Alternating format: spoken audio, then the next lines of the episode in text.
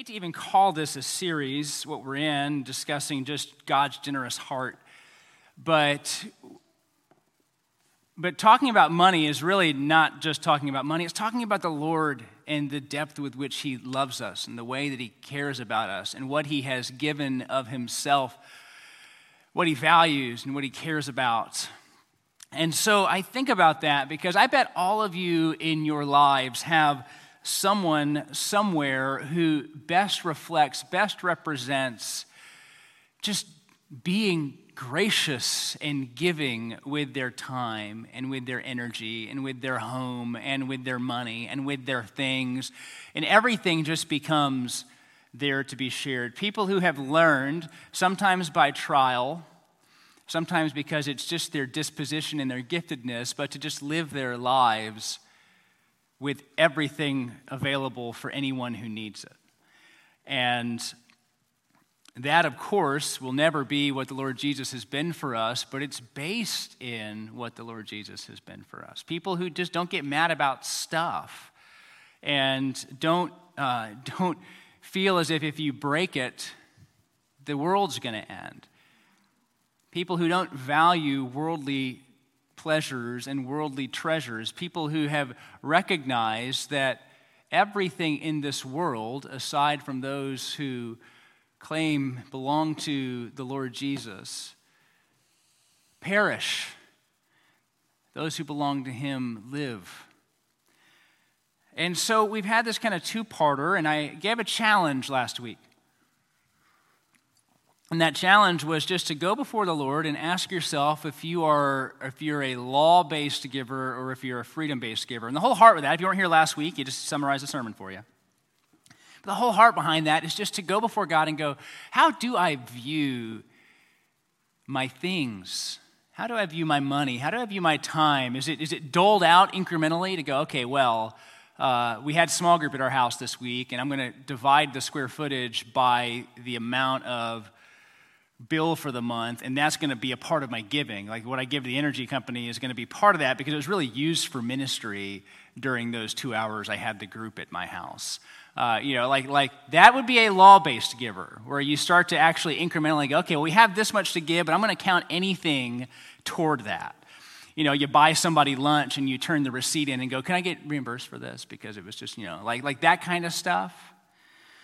Or are you freedom based, which means you recognize the freedom that exists in the gospel of Christ, and you just want to be you want to be liberal with your things and with your life because that's what the Lord Jesus has been for you. I don't know your answer, but go ahead. If you felt you were law based, come over here. Just kidding. We're gonna go. I have two sermons today, and one is for you, and the other is for you. If you actually think back to the sermon we did last week, there was no specifics on giving to the church, giving to the Genesis bank account. Um, there, we didn't talk about that. We didn't talk about giving to a specific place. We didn't talk about billing a, a specific bank account. We didn't talk about any of those things because dispositionally, a heart of generosity is that first. And then, where has God put us that we are able to reflect that and demonstrate that? We do have limited time, right? I mean, I, it comes and it goes. The second that you just spent will not be able to be spent again. And you've made a choice that giving your time here is a better use for it right now than giving your time in another space or in another way.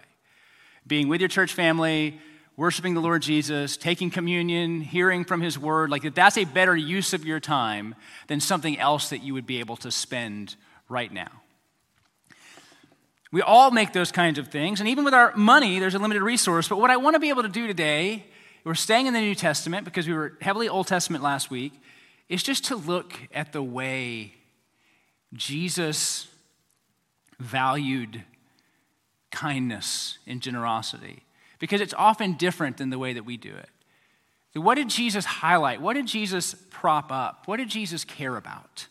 Well, look at that first. We're going to look at that in the Gospel of Luke, and then we're going to move from that, and we're going to just look at the Apostle Paul, a man changed by Jesus, was kind of living for himself, was probably a very good tither, if you asked him before his conversion. Very generous, very tithing, very concerned about the poor and everything that he did. So we're going to look at him and look at how he talks about it. In all these things, I hope what we're able to see is the abiding, I'll use the word value, but value as a word falls short. The, the abiding heart of God, what does he look for? What does he look for? What matters to him in his people?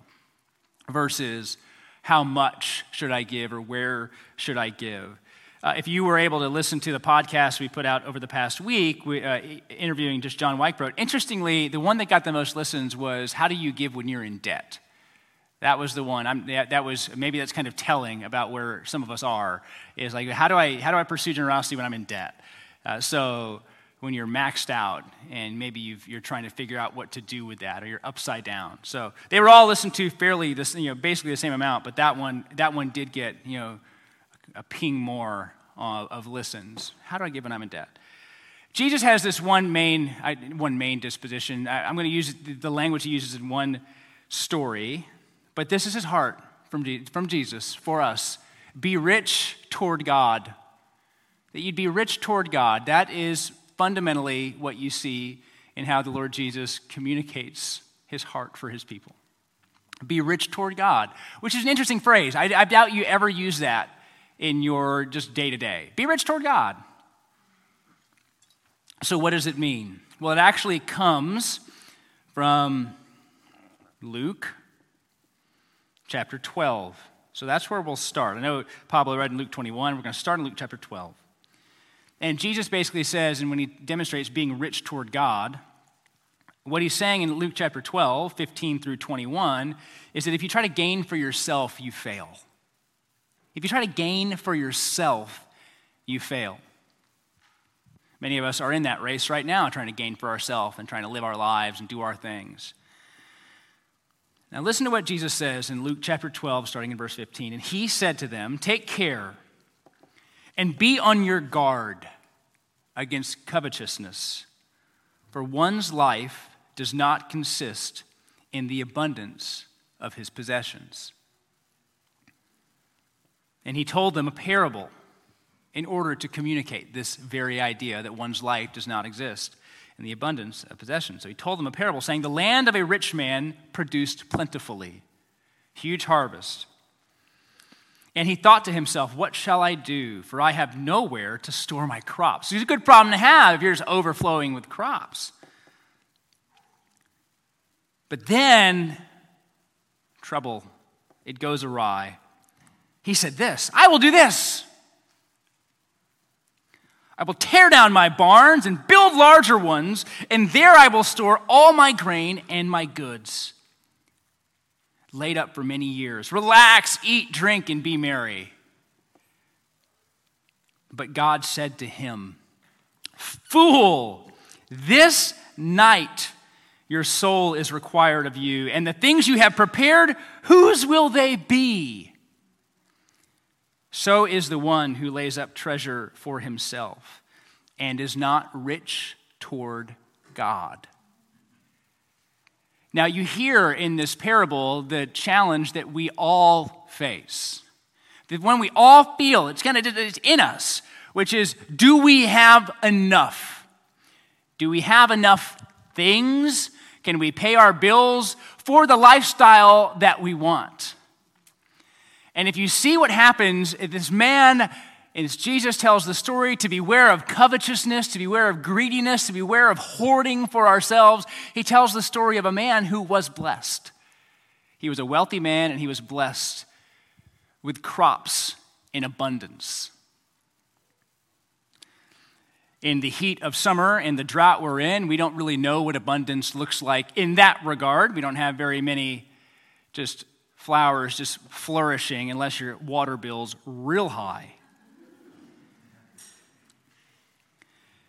Blessing of abundance is not in this parable the problem. Having things is not the problem. The man was rich, he had land, the land produced, and then he had a talk amongst himself. Big problem when you don't go to the Lord first. What should I do? He asks himself, Self? What should I do? He goes, I know what I'll do. I'll just create bigger storage spaces. I'll get a unit down off of Gosling. I'll put in that unit everything that I have because I mean, I mean the amount of storage space that even Americans have to hold the things that they don't remember they had. Where you can just go to it, you pay whatever, 150, 180, 50, whatever the number is a month to store stuff that maybe one day you will use again. If you went into the storage unit, I bet right now you wouldn't remember what's in there. It could have been looted. You don't know. All the money that we spend to store the stuff that we aren't going to get rid of and we aren't going to share. So that's the guy's thought. I'll just build bigger barns. I have the money for it, I can afford it. So I'll just build bigger barns. And if I build bigger barns, I'll store up there, I'll be good, set for life. He uses the language that you see in the Old Testament to represent a fool eat, drink, and be merry. It's reflected even in working on Ecclesiastes right now, and it's reflected in Ecclesiastes. They, oh, yeah, there's nothing better to do, just to do, do it. In the right spirit, under the obedience to the Lord, eating and drinking and being merry is great. All you do, do it for the glory of God. But he's doing it for the glory of himself. He thinks among himself and he goes, What should I do? I know what I'll do. I'll just, I'll just create ways to hold on to it. And what does it not consider? Well, it didn't consider the Lord, it doesn't consider the fragility of life. That man was so confident that he had decades to go. So arrogant about his position that he had so much more time that he would be set for life. The Lord steps in, says, You fool, in this story. You're done tonight. And now, with the stuff that you've had, whose does it become? That's in fact one of the problems with Ecclesiastes is, you know, the preacher, Kohelet, Solomon, they're, they're thinking about life and they go, I thought about it. And you know what really stinks? When I die, all my stuff goes somewhere else, and I have no idea if they're going to take care of it.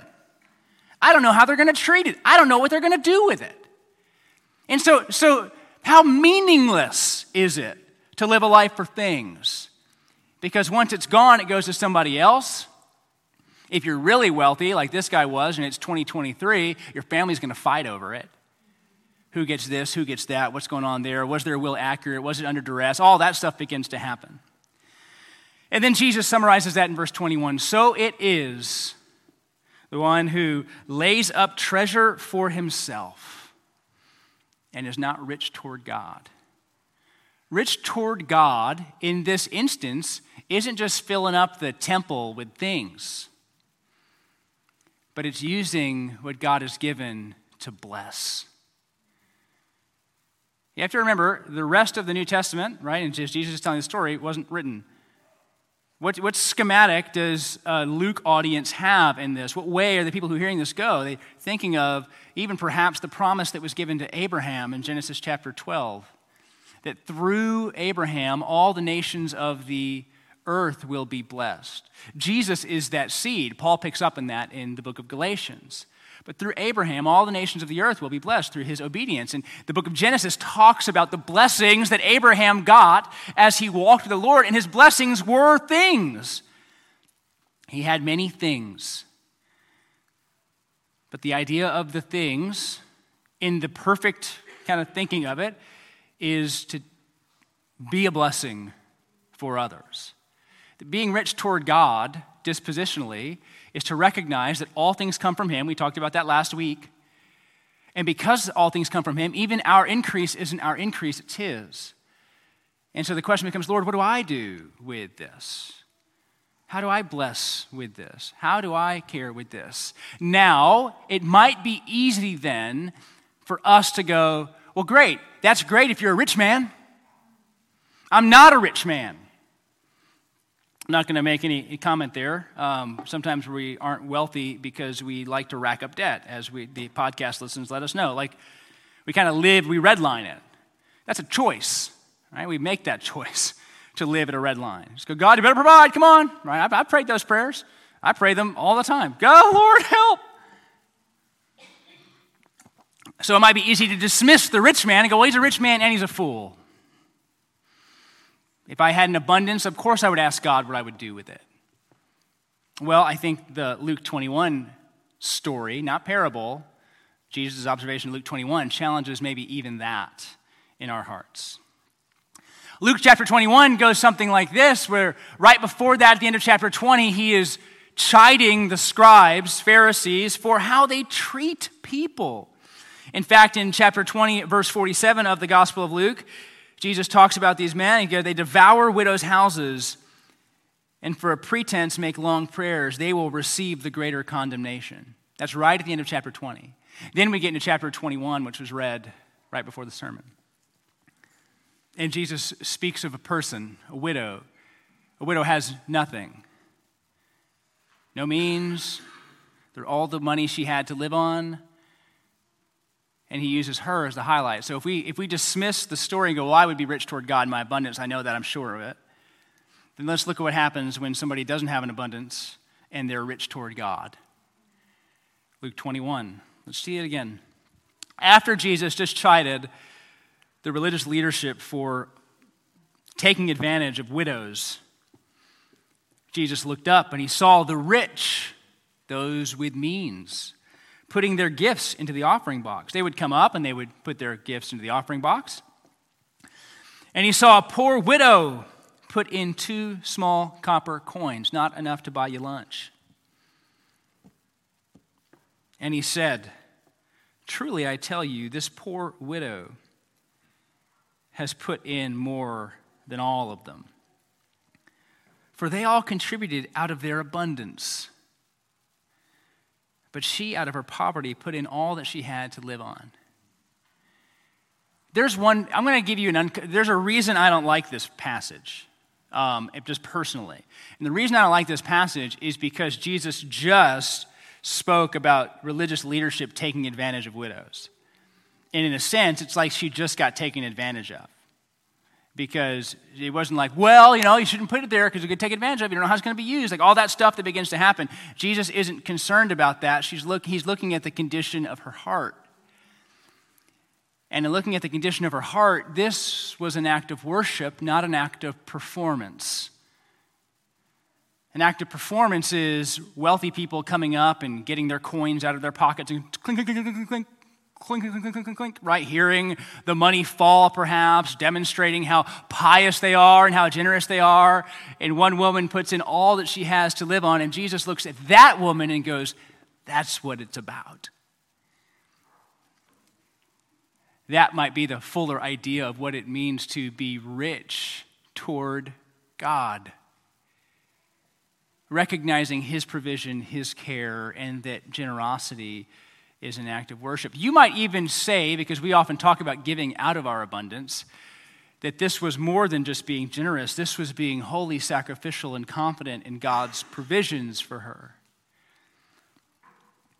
Jesus highlights what she gave and says she put in more than all of them. In a world like ours, Spring, Texas, 2023, we don't look at it like that very often. We love to look at amounts. We look at how big it was. We size it up. We see the car you drive in on on a Sunday, or the new thing you just did, or the vacation you went on, and we make some kind of determination about what you should be able to give. I'm sure you've never done that. I've never done that, but maybe it's some other church that's more judgmental than ours. We make determinations about people's status and standard in life and life circumstance. We make determinations about all of those things and wonder just how sacrificial they're really being, as if we are God. And we're not. But when you see God say about a widow, that's the one. She gave. No one else here was generous. She was generous because she gave sacrificially to what was going on. That's hard for us. This assaults me. I don't like it. And our understandings of generosity because of our ability, we think, to size people up rather quickly. And we use this to determine where somebody stands. But those things fail. You see this all throughout Scripture, but you might know the verse man looks at the outer appearance and God looks at the heart. We are a people who look at the outer appearance to determine the position of someone's heart. And God looks at the heart to determine the condition. The end. Changed from the inside out. And so when Jesus changes the heart, he changes the actions very often as believers. It's why we gather, it's why we're in community groups, it's why we're in D groups, it's why we discuss, it's why we go on retreats, it's why we meet with friends. Very often we're battling the flesh, we're always needing to align how we want to live with what God asks of his people. That's constant. That's our Heavenly Father graciously disciplining us, training us, restoring us, at times rebuking us, correcting us, and reminding us how we should live. Because as we've said, God's always going after the heart. That's what's so good about this. He's always going after the heart, he's always concerned about the heart and how his people dispositionally are toward him. We love to look at the outer appearance. We still do it. We look at outer appearances. Jesus wants us to be rich toward God. Paul gives some ways that rich toward God might be demonstrated in congregational life. Now, you have to remember before we get into this that one of the big things Paul was, along with an apostolic church planting missionary hero, he was also a phenomenal fundraiser. We don't usually call Paul a fundraiser. That's not one of the first titles that he gets. Like you get his card and it's like, you know, Paul, many degrees, if I were to have them as a Jewish man, this, this, this, this, also killer fundraiser. But he was because he could communicate about funds in a way that demonstrated heart condition and heart need. That's some of what he shared last week when we were in Second Corinthians, looking at how he talks about it. For you know Jesus, though he was rich, became poor, so that through his poverty you might become rich. And he was a fundraiser not really for always his own endeavors, but a fundraiser for the greater expansion of gospel ministry. He would at times challenge churches to provide for the needs of their ministers. And at times, he would challenge churches to provide for the needs of other churches, to support what was going on. If a church didn't have means, the church didn't have resources to give so that other brothers and sisters might be supplied. And so we have a couple of, I'm, I'm, going to give you a couple of words that you, uh, we could have other words, but we'll use these two for the Apostle Paul. Is it giving is joyful Discipline, discipline, joyful, in that order. Discipline and joyful. Now, I want to start by just us hearing echoes of Jesus in Paul's language. The reason I start with that, I'm actually not going to Corinthians first, we'll get there. But in 1 Timothy, Paul gives some instruction to Timothy about how to instruct wealthy people, how to care for and properly disciple and train people with means. And he says this You're going to hear Jesus in the Gospel of Luke coming right on through as you hear this. And you should, because these men are consistent. Paul is learning from the Lord. He's instructing in that way. He's empowered by the Spirit. The Spirit is consistent. You're going to hear a consistent theme. 1 Timothy chapter 6, verse 17. As for the rich of this present age, interesting delineation of this present age, because in the future age, we're all rich in the sense of like we're all with the Lord. All the Lord, new heaven, new earth. Don't need a bank account anymore. As for the rich in this present age, those who have means, assuming that they are here a part of the church, not outside the church, like is often dispositionally kind of created, where outsiders are wealthy, insiders are poor. But he's talking about those who have means who are a part of the church. This is what Timothy's to do charge them not to be haughty, proud of themselves, arrogant, nor to set their hopes on the uncertainty of riches. You can hear again echoes of the fool in Luke chapter 12 to set their hopes in the uncertainty of riches. But on God. Hope not in your stuff, hope in God. Rich toward God, confident in God, who richly provides us with everything to enjoy. They are to do good. They are to be rich in good works. They are to be generous and ready to share. Result, thus storing up treasure for themselves as a good foundation for the future, so that they may take hold of that which is truly life.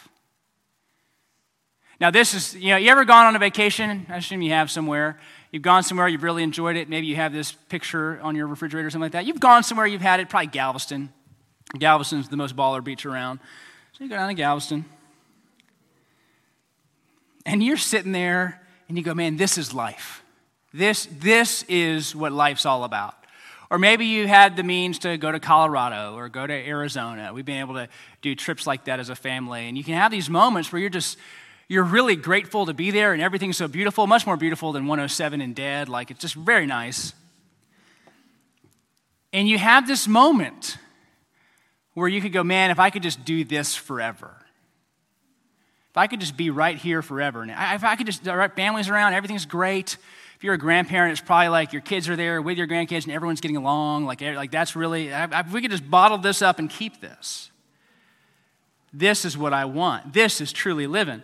But then you look at what Paul says in 1 Timothy that you want to be generous, storing up a treasure, a foundation for the future. And then he says, so that you may take hold of that which is truly life, what's actually living, which is the life that is to come.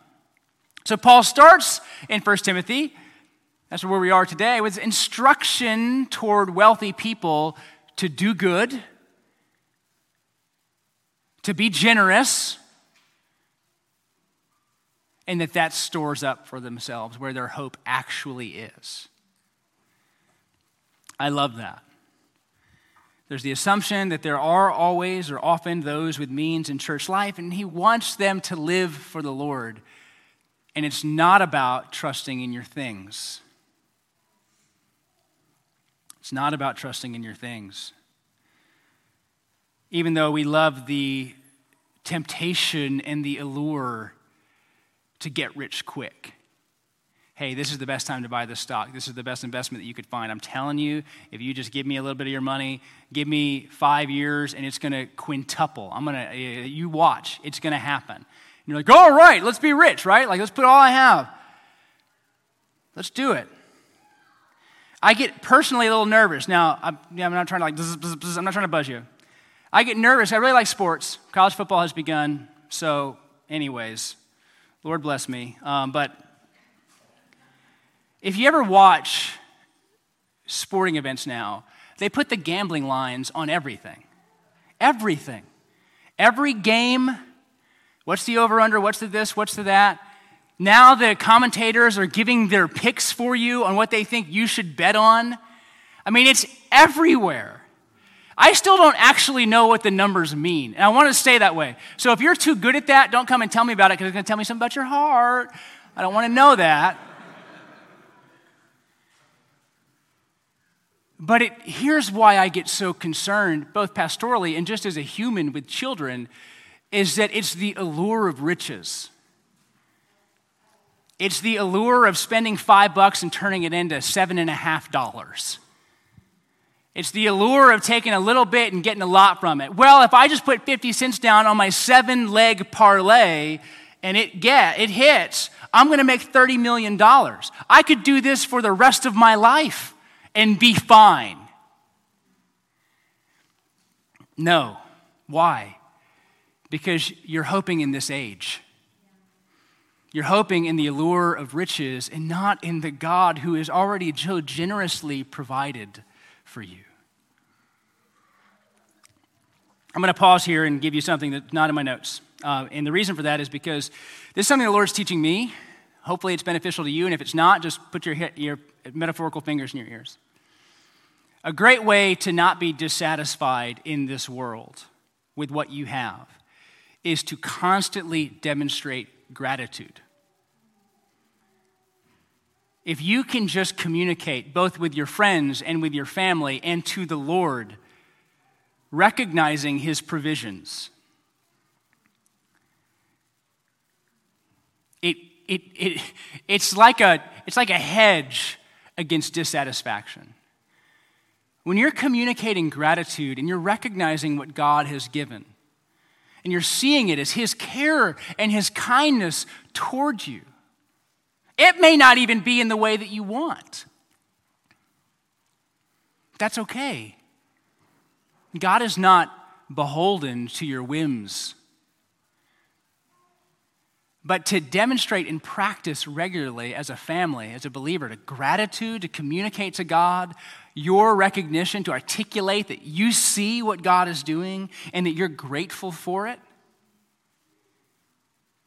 can be a great check in our heart against dissatisfaction and discontentment with what we don't have, what we can't do, what we can't see, all of those kinds of things. Because this world is fleeting. And if we live for it, we're going to be let down. We're to, and it's going to sting. And that might be God's grace toward us as well. Because what's worse is that you think worldly wealth is going to get you where you need it to get you, and it doesn't. And then you hear, Fool, today your life is exacted, demanded, required of you. What are you going to do with all that stuff now? So that's 1 Timothy. I do want to go to 1 Corinthians and 2 Corinthians to talk about discipline and joyful. Here's why. Uh, this is the collection for other churches that Paul is referred to. This is a good thing that he fundraises for, and this is 1 Corinthians chapter 16. Now, concerning the collection for the saints, as I directed the churches in Galatia, these were some of the first churches Paul planted in Galatia. So you are also to do. So he's already given some instruction. And now he's instructing the Corinthians. On the first day of every week, which I uh, would believe would be Sunday for them now, it's kind of the, now it's the first day, uh, their Sabbath, when they gather, perhaps when they worship, um, early in the morning maybe. They have to get to work. Each of you is to put something aside and store it up as he may prosper, which demonstrates like according to means, according to capacity so that there will be no collecting when I come. Now, right there, just in verse 2, um, the reason that he doesn't want any collecting when he comes is because sometimes when the boss shows up, we're going to say put boss in air quotes, when the boss shows up, you're like, oh, shoot, I didn't do it. And so Paul wants to put, in a sense, a buffer between their act of generosity and his presence. Right? Like, like he doesn't he doesn't want it to have to be like, well, now that Paul's here, let's go ahead and pass the hat. He's actually trying to see if they are disciplined and maturing in their faith by being able to plan to give so that when he shows up, the pastor doesn't get up and is like, okay, guys, hold on, Paul, could you go out into the hall real quick? We forgot to do the offering, so could you guys run home real quick and go get what you have because we don't have bank accounts and we don't have the church center app. We can't do all that kind of stuff right now. So can you, it's coming, but you know, can you go, go do that and come back because we're going to be real embarrassed if we don't have something because we were supposed to have it. So he's instructing them so that when he arrives, what is set aside as an act of worship is already there. I have heard, I don't even remember where this conversation was. It was maybe, maybe, maybe Ben and I were talking about it, but like um, people who set aside money to purposefully give even when they're unsure of what that giving might go to. They just, they just go, hey, so we, we give to our church, we give to missionaries, and then we give to bless. And we just, we just sock that away. And then when God provides the person or the opportunity or the thing, we step into that opportunity because it's already there. We already have the funds. We already have the capacity. We already, as we have prospered, as God has been providing for us, we now have the ability to step in immediately and take care of a need, meet it. So there's an expectancy even there that God will provide those types of opportunities. So no collecting when I come, so that when I arrive, I will send those whom you accredit by letter to carry your gift to Jerusalem. So he doesn't even have to be there. But he does say, if it's advisable that I should go, they'll accompany me. But you're going to write the letter and you're going to say, hey, we, we approve of Blaine and Cynthia and Jacob to go deliver uh, this over to the churches in Jerusalem. Like they, they can do that. And so you see this disciplined habit. This is the opposite of how sometimes in our immaturity we are trained to give, which is out of what you have left. Pay all your bills, have a little fun, and then go, okay, it's 30 bucks left. Let's do 30 bucks. Disciplined flips that and says, this amount holds. This holds. Now, we're paid totally differently. right? Like, I don't, I, like, I, my kids were like, why don't you like cash? And we were having this conversation on the way back from haircuts. Can't you just get $200 out of the ATM and then always have that money around? I was like, well, a couple of things. Number one, that's usually not how we spend money. Number two, I treat cash like it's extra. And so I'll burn it. Like, like it'll, uh, like I'll be like, hey, let's go to Sonic. Let's go do this. Let's go do that. Let's go. Like, like it'll just start, it'll be gone. And then what it was set aside for, it, it's not going to be set aside for that anymore. Uh, so, so no, in general, no, that's not, that's not what we do. But we I could, because he's like, it's the same money. The money's here, the money's there. I was like, no, no, no, no, no. Not in my heart. It's not the same. The value is the same, but the way I would use it would be different. So he's raising support not for the Corinthians, and he wants them to have a disciplined approach so that when he arrives, it's already there. It's already set aside, and they can take it on to Jerusalem. This also shows us that our giving is not always just for us. In fact, even this week, I get to meet with somebody who wants to plant a church. And anytime somebody wants to plant a church, he, they fundraise. And we have set aside money in our budget for undesignated missions contributions. We want to be able to kind of go, all right, if a need shows up that we could support, we want to be able to support it at a certain rate. And so I'm not going to like, you know, you know, put a little uh, wand on him and go, here's your money or anything like that. I don't know what he's doing. I don't know the, I don't know the approach. I don't know why. It kind of fits some of our convictions about what we want missions to be, but I was like, I'll meet with you because emails come to me because like I'm looking for Pastor Hans. Like they just assume that I just have like the, the bank account. Uh, so I'm like, let's meet. And that will be, we have money set aside to not exist in this, in this space. And actually, one thing that we're trying to do as a church, and with that, is be sure that even the undesignated amounts get spent. Like if we come to you at the end of a budget year and say, hey, we came in $5,000 under budget and that's because we didn't spend $5,000 that we had, we had said we were going to spend outside of our doors, then that's not a win. That might be a win for the bottom line, but it's not a win for our hearts.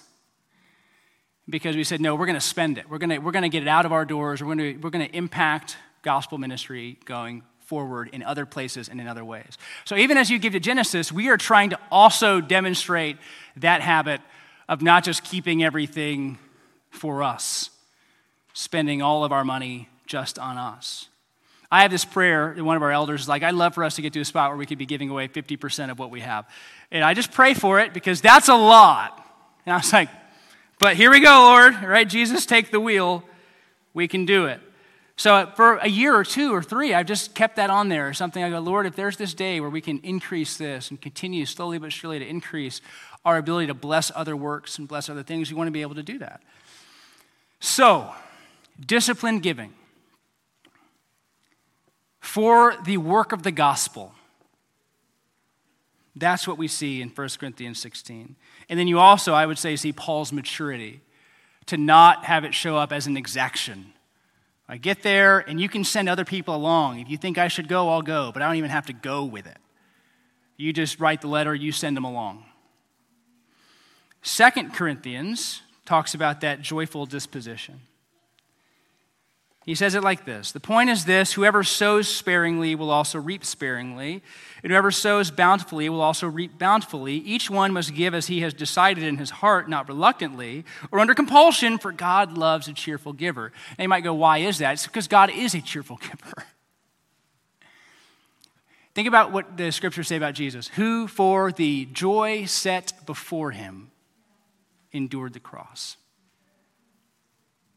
Who, for the joy set before him, honoring his Father's will, securing the salvation of men, women, and children, bringing about new life for so many, for you and for me, that that was joy set before him to endure shame and pain and scorn, so that, as we read in 2 Corinthians last week, through his poverty we might become rich. Not materially rich, rich with every spiritual blessing that exists for us to have. A cheerful or a joyful giver is one who is glad to be able to do it. Set aside, and he does have this part where the more you are glad to be generous, the more joy is reaped from it. And so shoot for being super generous. That's, I mean, like, like go for it. Because there's just only more joy there, and you get to see the way God's, God continues to provide. Joyful giving. And again in verse 7, Paul does not exact. Because he said, each one must give as he has decided in his heart, which then also goes to prayer, doesn't it? We've been talking about prayer a lot throughout the year. Actually going before the Lord and asking Him, What should I do with this raise? What should I do with this new job? What should I do with this potential increase? Lord, what do we do with a decrease? Should we hold the line when I get a demotion or I lose a job? How do we, how do, we do this faithfully, right? As you have set aside. The widow giving all that she had was from a position of worship. Whereas it sounds like the ones of wealth who were giving out of their abundance weren't really worshiping, they were performing a religious duty. Jesus' heart is that we would be rich toward God. Paul's heart is the same. He gives some specifics in how he talked to churches, that it would be disciplined and joyful. I think for us, we need to remember just this because of the work that Jesus has done for us, is that we are free to be generous. We are free to be generous. and you might be here this morning and go, listen, I'm not making any money right now. I'm not doing this. I'm not doing that. I haven't had a raise in X amount of years. Okay. Remember, we're not talking about specific percentages here. We're talking about a disposition of the heart. What has God given you? Has God given you a place to live? Maybe host a community group. Use those spaces. Mentor people. John's talking about, if you listen to those podcast episodes, that, that he made a decision to retire early. And the trade off was if I retire early, I won't be able to give as much money, but I can give far more time. And I asked that question of, do you regret the past 15 years of your life not being, you know, be, have, not, not working and only giving more time? Or do you wish you would have been working and being able to give more? And he was like, No question, not even close, that this was the right trade off to make. Giving of my time, giving of my home. Give, it, it, like, there are some people in our church family, and that you might know as well, they always seem to have somebody living with them, like nonstop. Like, they're just somebody just found their house. It's like, hey, I just hear that you take people in. Like, I don't know how it happens. You know, families just show up at your door, ding dong, knock, knock, knock, whatever. Like, hello, we hear that you give bedrooms. Come on in. Like, like really, there are just some folks who are like that. I'm like, I don't know if you want to share a bathroom with my boys anymore. Like, that's kind of how I feel. Uh, like, yeah, I'm not sure it's the most you know reasonable decision to make. If you guys go, yeah, just sure, like, just share a room with my family. It's fine. But there are all kinds of ways God has freed us to be generous. Because the freedom that is given is a freedom of the heart towards sin and disobedience. That's now gone. And we have crossed from death to life. And in crossing from death to life, nothing is ours anymore, it's all the Lord's. I've even heard a guy say it this way How can a steward be generous? You're just, you're just you're dealing with somebody else's money and somebody else's stuff. It's, like, it's all God's anyways. And so, really, at its core, how can a steward be generous as we talk about it? Because they're just able to use what God has given them. It's God's generosity. It's God's heart. It's God's stuff. I was like, well, I don't really like the way you said that, man, because I like to think that we could be generous. You can. You're free to be generous. But it's a freedom of the heart no longer shackled towards sin. And then, Lord, what do we do now? A prayerful consideration of what we should do. I have a couple of ways to consider it. You, can, you probably have considered it in different ways as well. Um, to your local church, absolutely a way to be generous. To supply for the needs, if you have staff, for the staff, If the lights need to be on, lights are on, like for the expansion of ministry, for the going of the, on of the retreat, those types of things support the work of ministry. The giving to missionaries and the ability to go bless people with scholarships or finding ways to go buy food for teachers down at Schindewolf. There is a, a place that our local church should play in our generosity. I don't think we should be members of a local church just personally and go, and we never give to it. We give to other things. We just like, we just only give our local church our time. I'm like, okay, well, all right, that feels weird. We'll, but we'll pray about it. Go to the Lord. Not a percentage.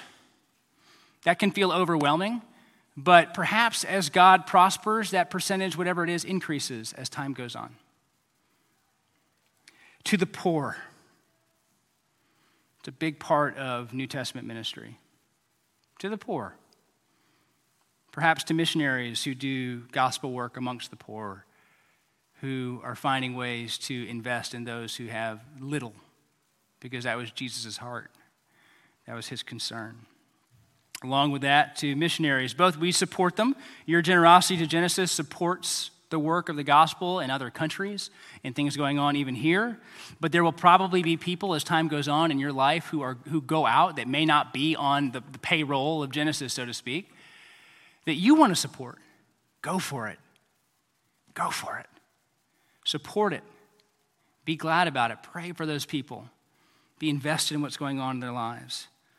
A fun one, honestly, is to friends, anonymously or not but to be able to have means to support people in your life who need it at different times.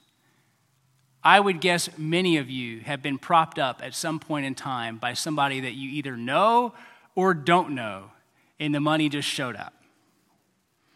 That doesn't happen unless somebody who has been changed by God's grace decides to be disciplined and joyful and intentional in how they give.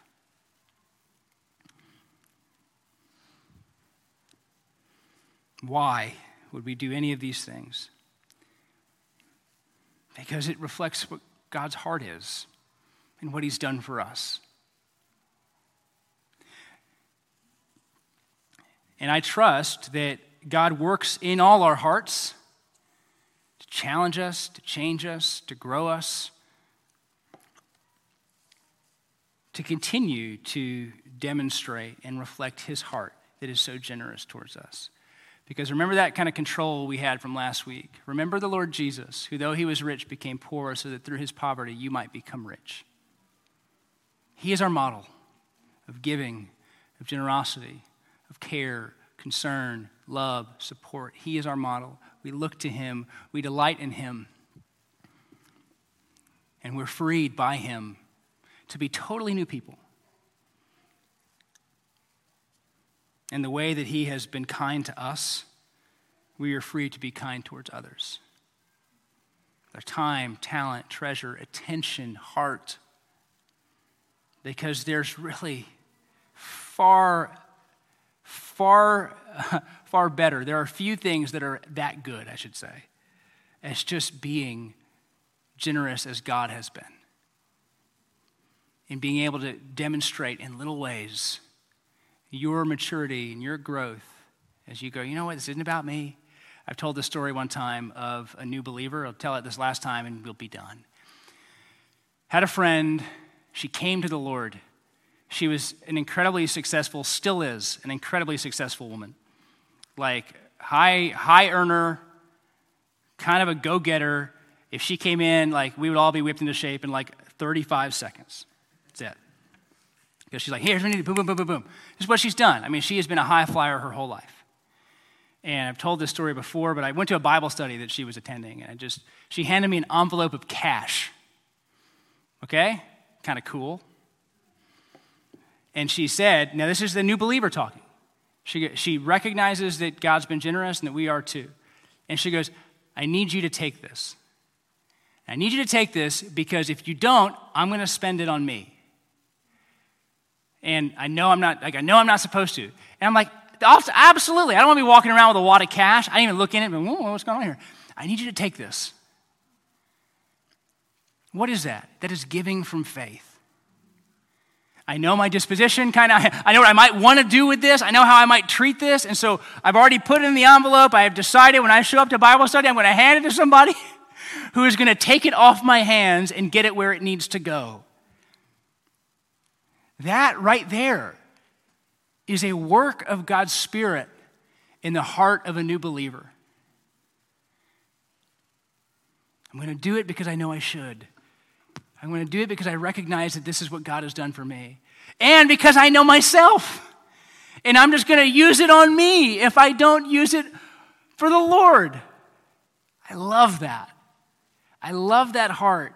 And that's what God is continuing to work out. Now, you might have been walking with God 20, 30, 40, 50 years, and He's still teaching us those kinds of lessons about who we are and how we live. And it's His grace. Because His heart for our generosity as a church and as believers and His households is bigger than mine or any other elder or any other person.